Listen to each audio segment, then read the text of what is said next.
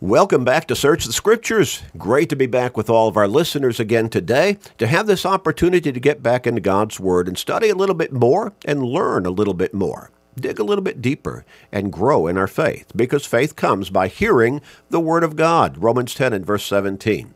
So it's really important for us to be in God's Word. We want to encourage you to come and check us out at the Sunny Slope Church of Christ. Get to know us. Let us get to know you study God's Word with us on a personal basis and worship God with us and grow spiritually with us. Our church building is located at 3606 North 108th Street, right here in Omaha. 3606 North 108th Street. Our Bible classes begin on Sunday morning at 9:30, followed by worship at 10:30, and then Sunday evening at 6 o'clock we come back together for another period of worship. On Wednesday evenings, middle of the week, good time to stop and recharge our spiritual batteries. We come together every Wednesday evening at 6:30 for our midweek Bible classes. You're welcome to any and all of our services. We also encourage you to go to our website at churchofchrist.com and encourage everybody you know to do so as well churchofchrist.com. Click on the podcast button and sign up for our podcasting. It's free. It always will be free. We're not after people's wallets. We want to help as many people as we can get to heaven. And when you sign up for our podcasting, you will automatically receive to your smart device, whether that's your smartphone or whatever device you choose, you will automatically receive our our radio program 5 days a week, Search the Scriptures.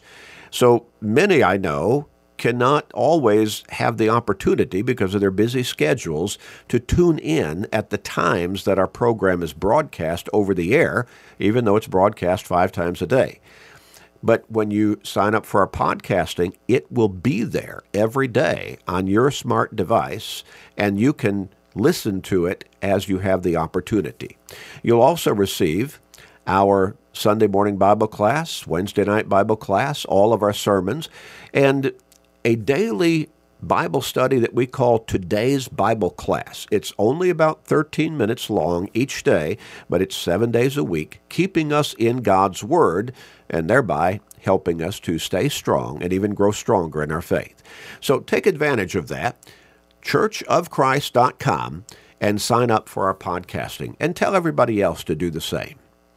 We're going to get back into our study talking about seven dangerous nations. Now, if you weren't with us the last time, I, I said, what if I asked you to list what you might consider to be dangerous nations in the world right now? Now, these might be nations that you could look at and say, yeah, they're danger, they're, they're dangerous to the other nations around them, or maybe even on a global scale. They could be dangerous to other nations in other parts of the world. Well, we might think of in history of of Japan during World War II, Germany during World Wars I and II. We might think of going back into the 1800s uh, of Napoleon and France back at that time. Well, some people might say, you know, back when Great Britain or England was a more imperialistic nation, they were probably considered to be dangerous by a lot of nations around the world. Well, we could go on and on and talk about different nations from that particular perspective, but what if I broadened the question and I said, how about nations in which you might think it is dangerous to live right now? Well, you'd probably name some of those same nations to begin with that you said were dangerous to their neighbors, like Russia and China, and maybe Iran and Iraq, and North Korea and Syria, and maybe several others. But now, when we broadened that and we said, okay, well, what about nations in which you might think it's dangerous to live? You'd probably name all of those, but then you'd probably add a whole bunch more. You might say, yeah, a whole lot of nations in the Middle East. If I'm a Christian and I want to practice Christianity openly, uh, that might be dangerous for me in those nations. Or in some parts of Africa, or maybe some parts of Me- Mexico and Venezuela. And then some thinkers, they might say, you know, I'd have to name certain big cities within the United States as being dangerous places to live because of the crime and violence that is so rampant in the streets of those cities. And again, I'd have to nod my head in agreement. Yeah, I, I, I can see that, and I agree with you. It can be dangerous to live in those places. Well, but I'm really not talking about geographic nations. I'm, I'm, I'm using a play on words. And so the first of the seven dangerous nations that I want to bring out in this particular study, we looked at last time, and that's abominations. These would be practices, behaviors, things that a person would be involved in that the scriptures label as abominations before God. When Moses was about to lead the Israelites into the promised land, in Deuteronomy chapter 18, verses 9 through 13, he warned the Israelites you're going to go into this land that God has promised to you through your forefathers, going all the way back to Abraham, and He's going to give you this nation. You're going to have to fight battles, but it's going to give you the victory. Victory after victory after victory over the peoples that live there. You either destroy those peoples or you drive them out of that land because those people practice idolatry. That is the worship of idols. They do not follow God do not have anything to do with them. Don't enter into business deals with them. Don't give them your sons and daughters in marriage or take their sons and daughters in marriage for your children. Don't do any of that because once you start building relationships with them, they will become a snare to you, a thorn in your side, and they will start to do, they will start to uh, influence you to turn from God and start worshiping their idols and the practices that go with the worship of idols, Moses said, and he started listing them out, are abominations to God. Well, a great many people would listen to that and say, ah, well, okay, I can understand that, but, you know, I don't worship idols. I don't know anybody who worships idols. Well, unfortunately, there are a whole lot of Christians, people who call themselves Christians, who bow down to and pray to idols, statues, images in the name of Christianity. They need to go back and read the Old Testament scriptures about how God condemned that. In fact, going back to the very original Ten Commandments in Exodus chapter 20. But let's get beyond that. Solomon wrote in Proverbs chapter 6 and verses 16 through 19, he wrote about practices that we see on a common basis within people's lives, all around us. In fact, some of us may have fallen into some of these traps, you know, sinful traps in our lifetime at one time or another. Solomon lists such things as a proud look, that is haughtiness, arrogance, a proud look. That's the first one in this list of seven things that he says are abominations before God a lying tongue, feet that are swift to run to evil, sowing discord among brethren. Now, what would that be? Tale bearing? Gossip? Now, you see, some of these things are things we see all around us all the time, common practices, not attached to the worship of idols, these are just sinful practices that mankind takes part in on a regular and common and continual basis. Abominations, though, before God. So we need to stay away from them. Well, what's the next of the seven dangerous nations that we want to talk about? Contamination. Now, I say contamination, and a lot of people would start wondering uh, and thinking, contamination? Are you talking about nuclear fallout? Are you talking about some kind of toxic material and we become contaminated with it? Or maybe you're talking about you know, a virus or, or a bacterial infection. People become contaminated in some way? I'm not talking about any of that. I'm talking about being contaminated by the ways of the world, contaminated with worldly living. Worldly living living by the ways of the world, well, we just talked about some of those. God calls abominations specifically. But think about the immorality that we observe all around us. We're bombarded with. We turn on our television and, and it just bombards us over and over. It's like hammering us. Well, the devil's very skillful at bringing temptation against us in ways that look funny, humorous, entertaining, and even in many cases are portrayed as being righteous and godly. But they're immoral. They're sinful. They're wicked. But we're bombarded with them through television programs, movies, literature, and just common practices that we see among our friends, people we work with, neighbors, even some family members. People living together outside of wedlock and even raising children and living as living as though it was a righteous lifestyle. It's not. It's called fornication in the scriptures, and it's condemned over and over and over and over again. John wrote, the apostle John, in 1 John chapter 2, beginning with verse 15, Do not love the world or the things in the world. If anyone loves the world, the love of the Father is not in him. So, if you're walking in the ways of the world, the sinful, ungodly, unrighteous ways of worldly living, then you're not walking with God in faithfulness.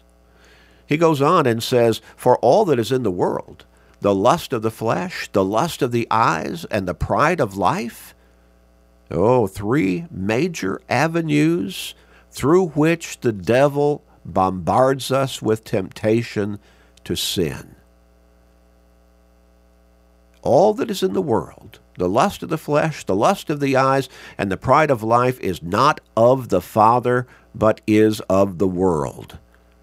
So that worldly kind of living is sinful, and it's not of God.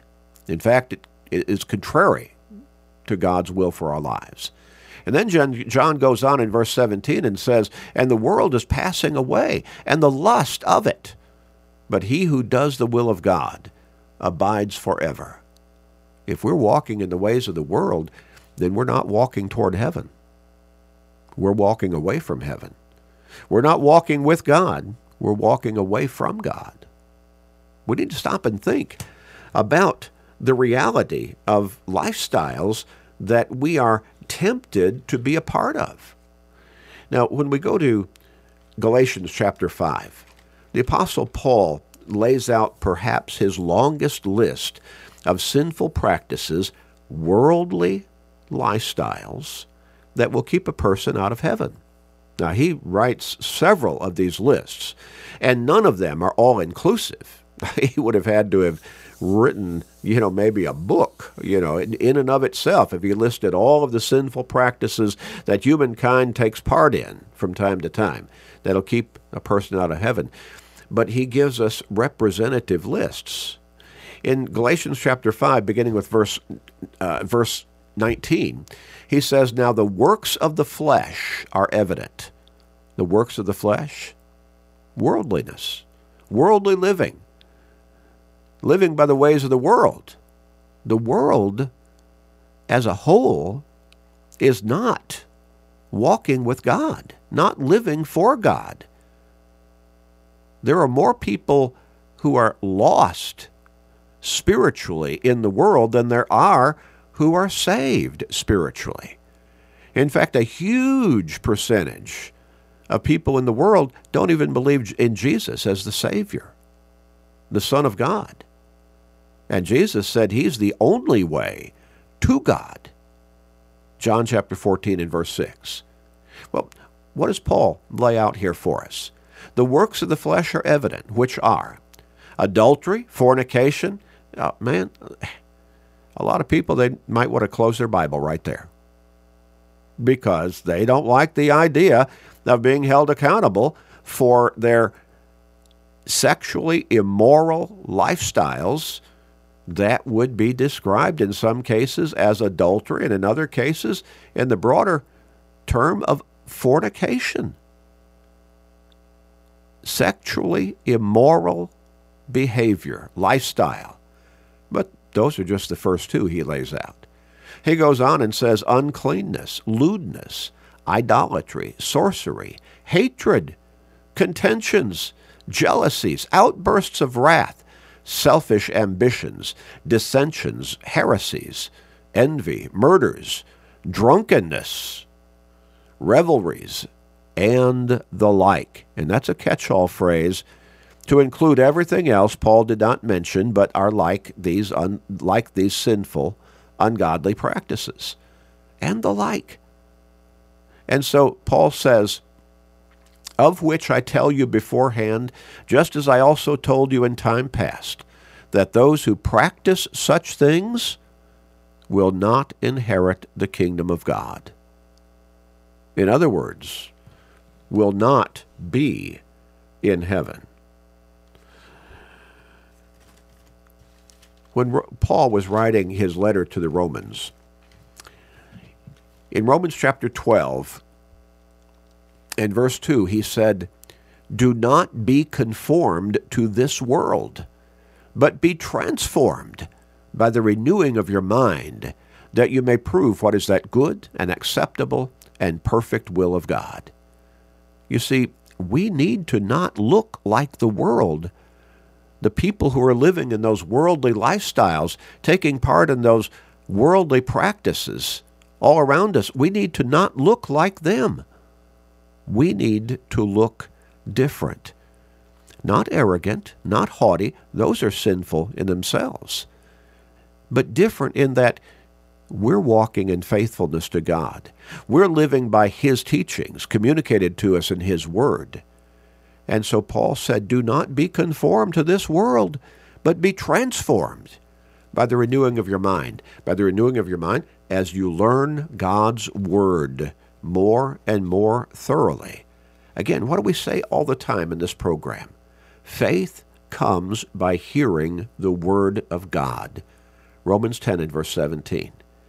We need to be in God's Word on an ongoing basis. James wrote something that we can really learn from in James chapter 1 and verse 27. Along this line, he said, Pure and undefiled religion, undefiled, before God and the Father is this to visit orphans and widows in their trouble, and to keep oneself unspotted from the world. Unspotted from the world. Ah, we need to not be tainted by the sinfulness, by the ungodliness of worldliness all around us. And let me tell you, the devil is skillful again in portraying sin to look good. That's what temptation is all about. Oh, do this, take part in this, go there. Make this kind of a friend over here. Always trying to lure us into the sin through which he's tempting us to take part. He knows his job. He knows how to do his work effectively. And he's after every one of us. In fact, Peter wrote in 1 Peter chapter 5 verse 8 talking about the devil, he described him as being like a roaring lion walking about seeking whom he may devour. But the next verse he says, resist him steadfast in the faith. Once again, what do we do as we come together and search the Scriptures? We search the Scriptures.